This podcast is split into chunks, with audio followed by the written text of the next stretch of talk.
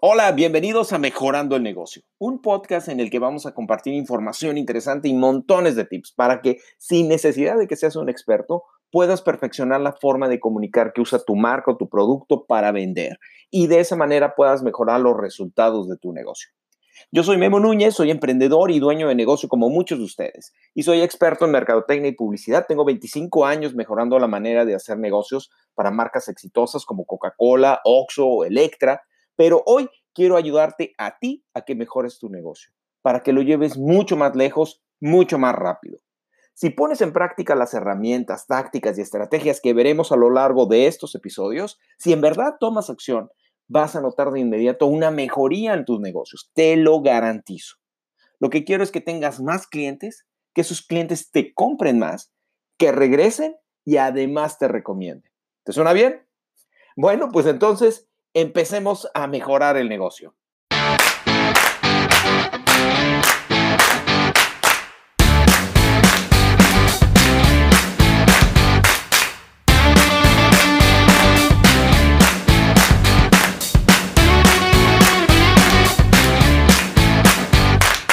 Antes que nada, muchísimas gracias por haber elegido este podcast, el cual está especialmente dirigido para emprendedores, para dueños de pequeñas y medianas empresas, vaya en general, para la gente que le haya apostado todo a su negocio y por eso quiere que le vaya bien.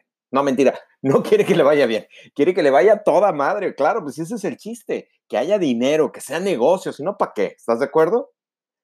Pero quisiera empezar por aclarar una cosa. Todos queremos vender más, ¿estamos de acuerdo? Todos. Queremos vender muchísimo, hacer mucho dinero, pero vender más no es un objetivo de negocio.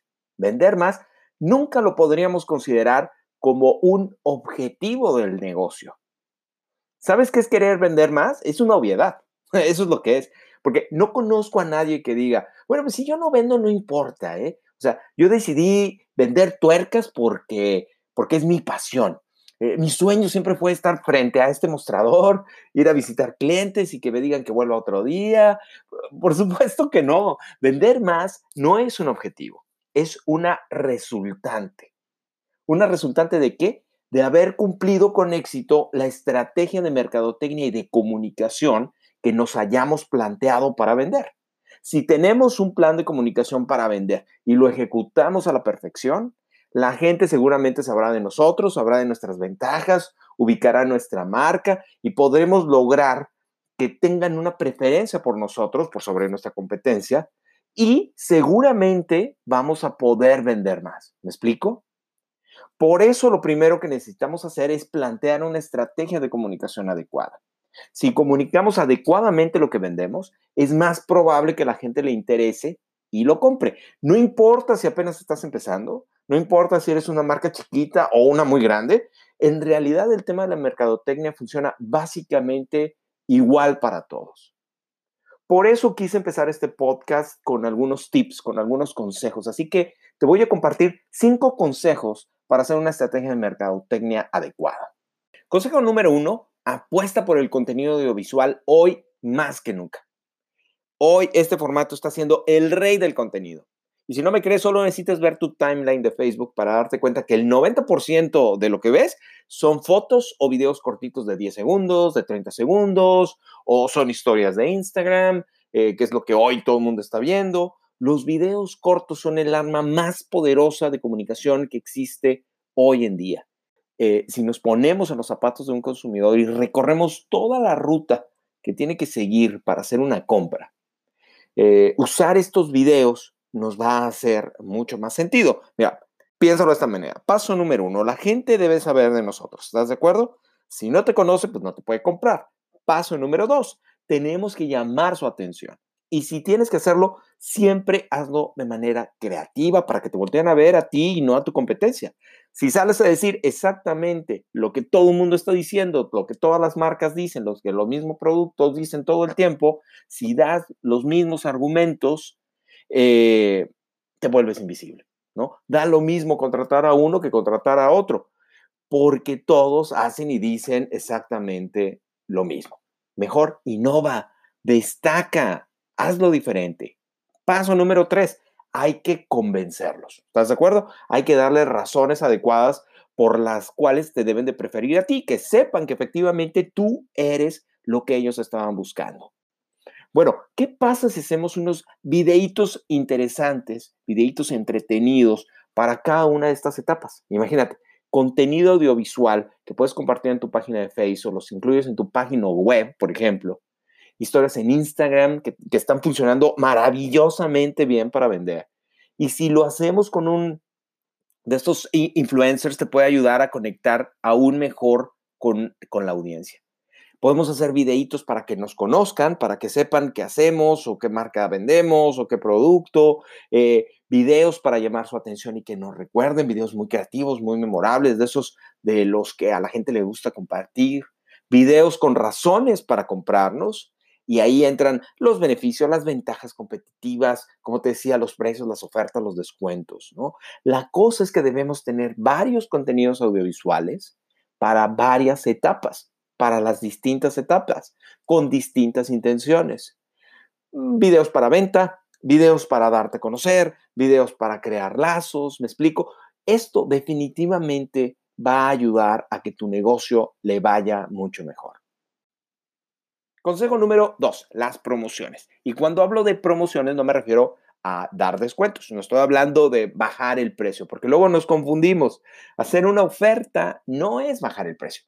No se trata de perder margen de utilidad, no se trata de perderle para vender más. Una oferta a la que yo me refiero, por ejemplo, es empaquetar productos de una manera estratégica para el negocio. ¿no? Eso, por ejemplo, podría ser una promoción. Es agregar algo más a un producto ya, eh, existente. Eh, compra esto y te llevas 20% más de no sé qué. Eh, una oferta es también poner una presión de tiempo una presión de tiempo para incentivar una venta. Todo eso es hacer una promoción, todo eso es hacer una oferta. Y estas ofertas hay que impulsarlas durante determinada temporada. Y temporada no me refiero a temporalidades como la Navidad o el 10 de mayo. Temporada me refiero a un determinado tiempo. Eh, puede ser una mini campaña de fin de semana. Pueden ser 15 días, la quincena del ahorro, qué sé yo. Eh, lo padre del marketing, por ejemplo, digital, es que puedes hacer mini campañas desde 10 dólares y que duren o un día, o una semana, o 15 días, ¿no? El tema de las promociones también es importante que no son exclusivas del retail, ¿eh? Porque luego pensamos de inmediato, claro, pero pues es que yo no vendo productos. Yo no puedo empaquetar cosas, yo no, ah, yo no tengo manera de dar un 20% más de producto porque no vendo producto, porque yo soy un servicio. Pues funciona exactamente igual, no importa. Las empresas de servicio también podrían hacer este tipo de campaña. Un notario, por ejemplo, podría hacer una promoción de dos por uno en testamentos. O un doctor eh, dar descuentos a las personas de la tercera edad. Imagínate, si se corre la voz de que a los viejitos les cobras menos, al rato tu consultorio va a estar lleno de, de personas y el volumen que vas a dar de consultas, pues va a hacer que sea un buen negocio.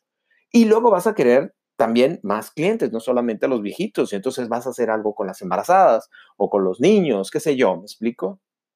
Muchas veces no nos hace falta estrategia, lo que nos hace falta es creatividad. Y sobre todo, nos hace falta tomar acción. Por eso te digo que si tú empiezas a poner en práctica los consejos que estamos compartiendo aquí en este podcast, tu negocio va a mejorar muchísimo. Te lo garantizo. Bueno, el siguiente consejo que te quiero dar es utilizar una estrategia omnicanal. Si nunca habías escuchado que es omnicanal, no te preocupes, básicamente de lo que se trata es estar presente en todos los canales en donde se encuentra tu audiencia. Y cuando hablo de canales no me refiero a los canales de tele, sino al lugar donde las personas se encuentran de manera natural, de forma habitual en su día a día. A mí, te voy a ser honestos, eh, no me encanta, personalmente no me encanta el término omnicanal, porque la palabra omni eh, te habla de estar presente en todos lados. Y no, no se trata de estar en todos lados, porque eso costaría una fortuna, sino estar en los lugares precisos, es lo que yo pienso. Eso te va a dar, como, como consumidor, te va a dar la impresión de que esta marca está en todos lados, pero no. Por eso yo prefiero llamarle la ley de la familiaridad. Porque viene de, oye, este tipo me resulta muy familiar, güey. Me lo encuentro en todos lados, lo veo hasta en la sopa. Y de esa forma podemos cuidar el presupuesto de publicidad porque lo ejercemos de una manera mucho más inteligente, lo optimizamos, ¿no? Y acuérdate, en los 80s o en los 90s, para poder comunicar algo a muchísima gente, teníamos que sacar una bazooka enorme llamada medios masivos, que además era carísima, bueno, y sigue siendo carísima, y con un disparo llegabas a millones de personas de golpe que estaban eh, viendo la tele, por ejemplo, ¿no? Eh, porque básicamente en ese entonces, pues no había nada más que ver o nada más que hacer. El domingo, pues no había más que sentarte frente a la tele y soplarte siempre el domingo. ¿Quieres ver caricaturas? Pues tenías que ver el Canal 5, para de contar. Pero eso hoy en día ya cambió, ¿no? Gracias a la tecnología, la gente tiene miles de cosas que ver, tiene miles de cosas que hacer. Y no solo eso, la gente tiene el poder de decidir qué quiere ver, cuándo quiere verlo, cómo y a través de qué lo quieren ver. ¿Estás de acuerdo? La manera en la que consumimos la información ha cambiado brutalmente en los últimos 10 años, pero especialmente en los últimos 5. Hoy esa bazuca llamada medios masivos sale carísima y tiene un desperdicio enorme. Hoy, en cambio, vivimos en un mundo de francotiradores. Todos estos mensajes se tratan de dar disparos de manera precisa, de manera quirúrgica, a donde se encuentra la gente precisa y darle el mensaje preciso en el momento preciso. Ok, el otro consejo que quiero darte es la táctica multi-impacto. Y es de impacto no porque sea muy impactante, sino porque es la suma de impactos que vamos a recibir como audiencia. O sea, las veces que vamos a ver o vamos a tener contacto con nuestro, con nuestro mensaje. Perdón, con nuestro mensaje. O sea, las veces que vamos a tener contacto o que vamos a estar expuestos a un mensaje. Cada uno de estos mensajes se conoce y se contabiliza como un impacto, no solo a través de medios digitales. ¿eh? Eh, todos cuentan, radio, carteleras, eh, parabuses, camiones, todo. El hecho es que antes de decidir o realizar una compra, todos habremos sido impactados, lo pongo entre comillas, varias veces por distintos mensajes, que de una manera u otra nos van a terminar influenciando o que nos estimulan o nos incitan a tomar una decisión de compra. ¿Recuerdas lo que habíamos hablado de la segmentación y de los contenidos audiovisuales? Aquí todo se junta. Si hicimos bien nuestra segmentación con base en gustos o intereses en común de las personas, a estas personas de este grupo objetivo que elegimos, les empiezan a aparecer distintos mensajes a través de su vida cotidiana, a través de su navegación habitual en, redes sociales o en, la web, ¿sale? O sea, vamos a suponer por ejemplo, que nosotros tenemos eh, una tienda de artículos para motos, ¿no? De pronto, alguien de nuestra tribu, de nuestro grupo objetivo que seleccionamos, eh, empieza a ver mensajes dentro de su navegación habitual, o sea, en su Facebook, en su Instagram, en su Pinterest, en, eh, en cualquier página web que esté o en la calle, ¿no? Mensajes que le van a empezar a ser relevantes porque de antemano sabemos que él o ella es fan de las motos, ¿no? Quizá no tiene una, todavía, pero le encantan las motos. Ve fotos de motos, ve revistas de motos, le encanta entrar a las páginas de motos. Quizá tiene, eh, quizá no tiene motos, pero quizá tiene dos.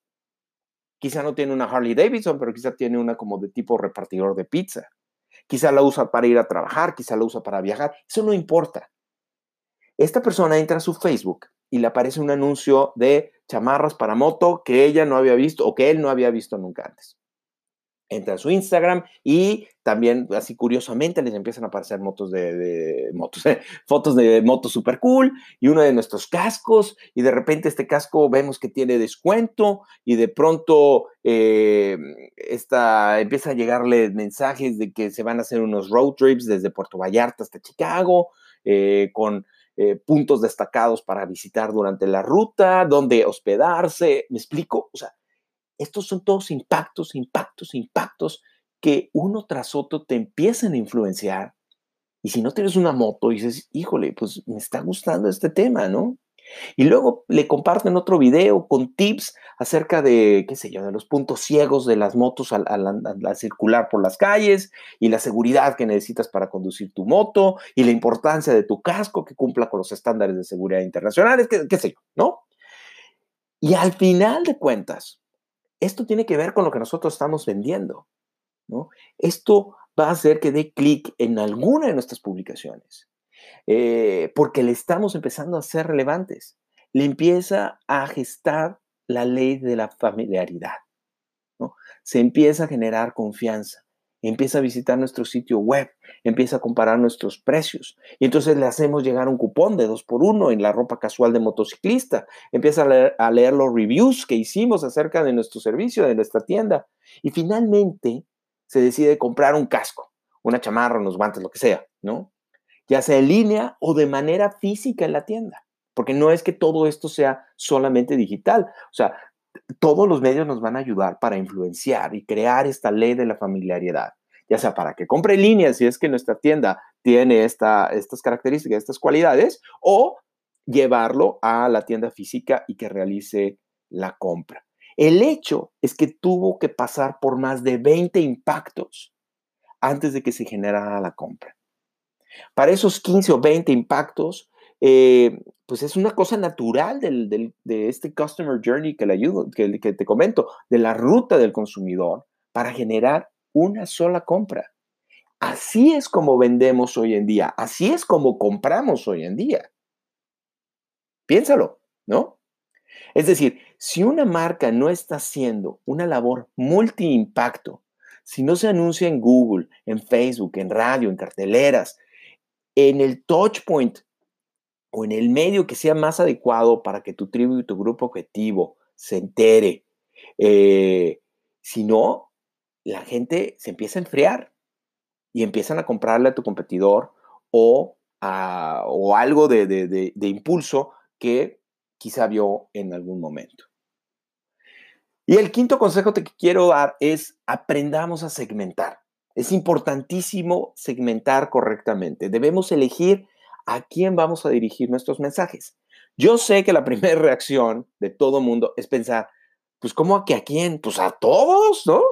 Que este mensaje sea para todo mundo. Entre más personas vean mi anuncio, mejor, porque yo quiero vender mucho, pero la realidad es que la comunicación efectiva no funciona así. Piénsalo, no a todo mundo le interesa lo mismo.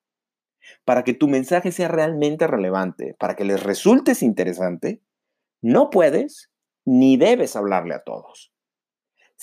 Te voy a poner un ejemplo. Si vas a hablar de gatos, ¿no? A los que tenemos perros, pues no nos interesa tu mensaje.